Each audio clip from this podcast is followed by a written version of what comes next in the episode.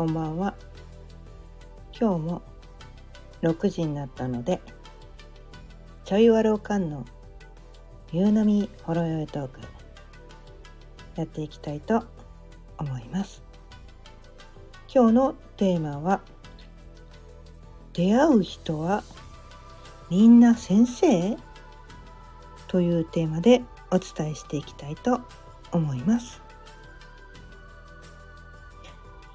改めましてこんばんは。かやねです。毎日夕方6時からだいたい15分前後その日のテーマを決めて気づきのヒントをお伝えしています。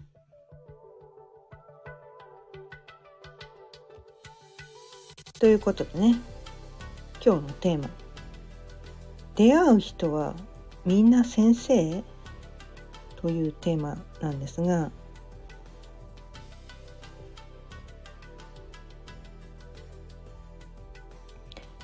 これねあのまあある程度ねある程度こうな長いこと生きてきている人にとってはまあまあそうだよねって言ってね気づいてる人も多いかもしれないんだけど、うん。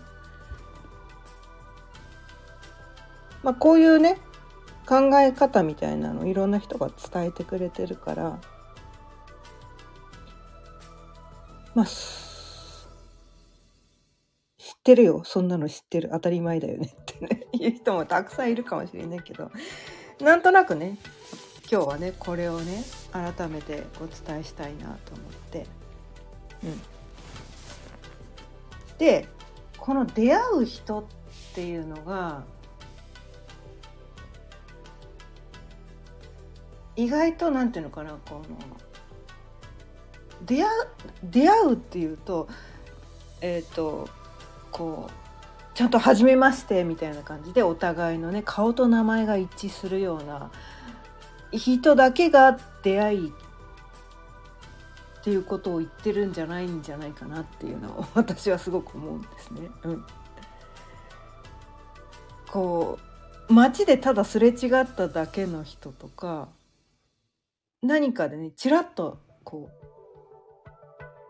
あっちの人は自分の存在にすら気づいてないけど私はその人の存在に気づいたとかね SNS でその人を見たとかねなんかその人の写真を見たとかねその人が言ってる言葉を聞いたとかね全然こう面識はないんだけどその人のなんか言葉を聞いたその人の姿を見ただけでなんかそこそこでいちいちこう自分のこの認識にはね上がってきてないこともたくさんあるかもしれないけどすごく私たちっていろんな人の影響を受けているよなっていうのをすごく感じたわけなんですね。うんお互い名前もね知らない。顔もまじまじと見てないからよくわかんないけど街でね歩いてる遠目で見たあの人のあなんかあの人姿勢すごく素敵でシュッとしててなんか歩き方さそうとしててかっこいいとかね思ったりしたらあ私も姿勢を正しくしてなんかこうちゃんとして歩きたいなって思ってそういうふうにこう背筋が伸びるってことないですか、うん、でその人はね私に「あなた姿勢がなってないわよ。ちゃんとしなさい」とか何も言ってないんですよ。ただあの人はその人はただただね歩いてるだけなんです。普通にね。いつものように歩いてるだけで。私が勝手にそこからこう「あ素敵って言って受け取って真似したいみたいな感じで。真似するっていうことが起こってくる。それはなんかこの、まあ、姿勢もそうだけどなんかこう洋服の着こなしだったりとかねその発してるこのエネルギーだったりとか、うん、なんかそういうのを受け取ってあ素敵って思ったら私たちこの素敵私もああいう風になりたいって思ったら取り入れるんですよね。その人がいちいちねこうこれをした方がいいですよとか押し売りしてこなくてもいいと思ったら取り入れるんですよね多分私たちって。うん、だそういう意味ではこの世の中って素敵な人いっぱいいるじゃないですか。素敵な人がいっぱいいて全ての人が先生だと思ってでも逆なパターンもあるんですよね。なんかすっごいだらしない格好とかしてたりするといやあれあれあれはなんか嫌だなって言って自分をこうなんか見るわけですよ。で自分もあれ私も同じような感じかもしれないと思ったら「いかんいかん」って言って こうなんかこう反面教師みたいななんかそういう感じにもこうねなんかこう誰かのこの立ち振る舞いだったりこの言動を見てもやもやっとするってことは多分自分の中にもそのもやっとするななんかそこにだからこう反応してるわけなんですよね。反応してて自分の中にもその要素があるからそこに反応するらしいんだけど。だからそれ気をつけろよってその人が伝えてくれてる。おめえそういうとこあるからおめえも気をつけろよって。まあいや反面教師ってやつですよね。おめえもそういうとこあるからそういうとここう出さないように気をつけろよっていうのをね教えてくれて身を挺して教えてくれてるんですよこの人。もうありがとうございますなんですよ。うん、どっちかっていうとそっちの方がこうありがとうもう頭が下がるぐらいねこうはなるまいみたいな感じの人自分がもやっとしてなんか嫌だって思う人って自分おめえにもそういうとこあるぞっていうのをねわざとねこう自分のね自分 なななんだろうその悪くななんだろうそれを教えてくれてる先生だから素敵って思わせてくれる人も先生だけどうわ何これやだもやっとするイラッとするっていう人も先生なんですよね。うん、でそういう感じでこう分かりやすい分かりやすい感じの人もいればこうなんていうかな目立たない人っているんですよね。目立たない人すごくこう静かに静かにこう出しゃばらないで静かに静かにでもなんかふっと気づいた時はなんかその人がいるだけでなんつったらいいのかなその場が落ち着くみたいな。それはだから落ち着いてるパターンの人もいるんだけどただニコニコ笑ってるだけのパターンの人もいたりとか、うん、なんかこういろんな存在がいてこうなんていうかな。目立たないんだけど目立たないんだけど目立たないんだけどなんだろうかな。エネルギー的なところで。目に目にはっきりね物質として見えるわけじゃないんだけどその存在オーラみたいなそのエネルギー的なところでその人がその場にいるだけでなんかほっとするとか安心するとかあとは何だろう優しい、えー、空気感が漂うとかあったかくなるとかなんかそういうエネルギーを醸し出してる人もいるんですよね。目立たないんですよあんま発言しなかったりするのよね。発言しなかったりとかすごいなんか素敵なね美美美男美女とかねもうナイスバディとかじゃなかったりするんだけどするんだけど存在そのものがななんかいいよねってそう。なんかいいよねってかこううまくねうまくこクリアな言葉で出てこない。なんかいいよねっていう。もう一括りにしてしまってごめんなさいなんだけど。なんかいいよねっていう人もねたくさんいるんですよ。目立たないんだけどね。目立たないんだけどそういう人もねいなくなると初めてわかるんですよ。いる時気づかないんだよね。そういう人っていなくなった時初めてあれなんか今日なんかいつもの感じと違う。ああの人いないみたいなね。いつもだからその人が何ていうのかな。他の人が気づかない役割をやってくれてたからうまく場が回ってたんだけど、ね、目立つずそあのなんていうのかな。目立たずこうそっとやってくれてた。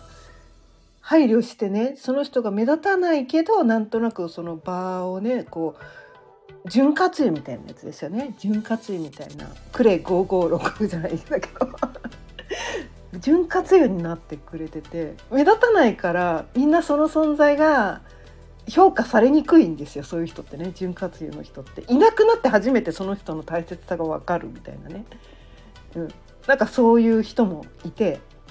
そういう人もやっぱり先生なんですよね。うん、でそう考えてみたらいやこの世の全ての人が先生じゃんってことなんですよ。目立つタイプの人をね素敵って思う人も先生だしああはなりたくないっていう人もお目にもそういうところがあるぞっていうのを教えてくれてる先生だし目立たないねなかなかこう気づきにくいんだけどいなくなった時に初めて気づかせてくれるとかなんかその人がいるだけでなんかこうほっとする安心するっていうねもう全ての人が先生なんだなと。でそれはその人の名前も知らなくてもね顔と名前が一致しなくてもね何やってる人なのか分からなくてもどういう形でそのその人の素晴らしさが見えてくるかは時と場合によってもまちまちだからね。違うんだけど、うん、でもやっぱり全ての人がすすごいなんだろう。いろんな形で素敵な要素を持ってて、うん、学びを与えてくれてるんだな。って思うんですよね。うん、でもね以前の私はねそういうことに気づかずね気づかなかったですね。うんでいろんなねのなんていうかなこうダメなところばっかりね目についちゃってねそこを否定してあそこがダメだここがダメだあの人のこういうとこダメだよみたいなことばっかり言ってたんですよね。うん、本当にまあまあね未熟だったんです。まあそこを責めてもしょうがないです。未熟っていうのはね悪いことではないんですよ。しょうがないんです。未熟なのは しょうがないんです。未熟なことはね 責めてもしょうがないんです。あ気づけた。ね、そこに気づけた。気づくことからなかなかねそういうね素晴らしい先生方のようにはなかなかなれないけれども、うん、そこに気づいたと、うん、あ気づいて。でも多分自分の中にもね全ての人にその素晴らしい部分っていうのはある。100%ね。その人の全てがこうなんていうのかな。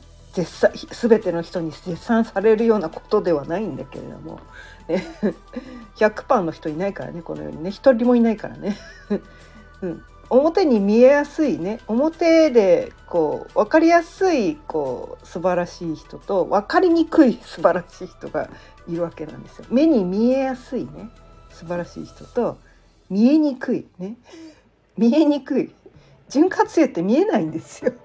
ねなんかこう機会があったら車走ってたら車が素晴らしいって思ってオイルは見えないんですよね。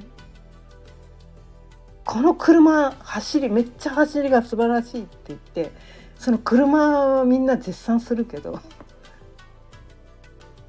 それはこうオイルがあってねエンジンオイルがあって初めてその車が走ってくれてるんだけどみんなそこにはなかなか気づかないんだよね。オイルがなくなったら多分その車走らなくなっちゃうんだよね。分かりにくいんですよオイルの人。でも、うん、絶対に必要なんだよね。うん必要なの。でこのね今の現代社会ってこう車のような分かりやすい成功分かりやすい素晴らしい存在でなければいけないみたいな。なんかそういうね神話があるんですよ。それで本来ね潤滑油としてその人は生きればいいだけなのになんかこう車にならなきゃいけないんじゃないかみたいな。絶対その人は車になれないんですよ。絶対車になれないのに。ね素材としても潤滑油なんですよ。そういう人なのにそれだけやってればいいのにそてかもうその役目をしてくれないと周りが困るぐらいなのになんか無理して車にならなきゃいけないみたいなね。いや潤滑油って目立たないし、ね、目立たなきゃいけないんじゃないかみたいなね。分かりやすい。みんなにね評価されるようなね。存在でなければいけないんじゃないかみたいな。なんかそういう勘違いが起きてきてしまって。でその目立たない私ダメとかね。みんなに評価されない私ダメみたいなね。自己否定。自分責め。自信をなくすみたいな。なんかそういうことが起こってきたりするんだけど。そんなことね。そんなことね。潤滑油大事。潤滑油大事。まあ料理するにもね油ないとダメなんですよ。ね。料理。油必要ですよね。うん。油大事なんですよ。うまみもそうだしね揚げ物するにも炒め物するにも、ね、や何か焼く時にも油必要なんです。ね。肉に油分ゼロだった。らね油がゼロだったらパッサパサなんですよ。パッサパサなの。パッサパサでうまみがない。美味しくない。油分大事。油大事なんです。人間の体も油大事なんです。もう油すっごい大事なんです、まあ、水分がね水分が60%から80%って言われてるけど油もすごい大事なんです、うん、油ね油性あの油にしか溶けないこのビタミンとかもあるしね油がすごい大事でホルモンっていうのもね油なんですよね実はね。人体を司ってるねこう脳内にやってる油。もう油めっちゃ大事なんです分かりにくいんだけどね、うん、で私たちこうね皮脂皮脂とかね油嫌がるけどね嫌がるんだけど油大事。潤滑油大事なんです。とっても大事。うん。だからねなんかその分かりやすい分かりやすい素晴らしい実績を上げてる人が先生だっていうのはすごい分かりやすいんだけど分かりにくい人目立たない人そういう人も本当に素晴らしい先生なんだと。なんかねそういうことを今日はとっても伝えたくて。今日はねこのテーマでお伝えしてみました。ということで今日も15分過ぎたのでそろそろ終わりにしていきたいと思います。今日は出会う人はみんな先生？というテーマでお伝えしてみました。今日も聞いてくださってありがとうございました。毎日夕方6時からだいたい15分前後その日のテーマを決めて気づきのヒントをお伝えしています。